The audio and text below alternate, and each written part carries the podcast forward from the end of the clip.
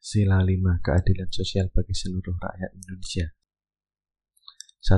Mengembangkan perbuatan yang luhur yang mencerminkan sikap dan suasana kekeluargaan dan kegotong royongan 2.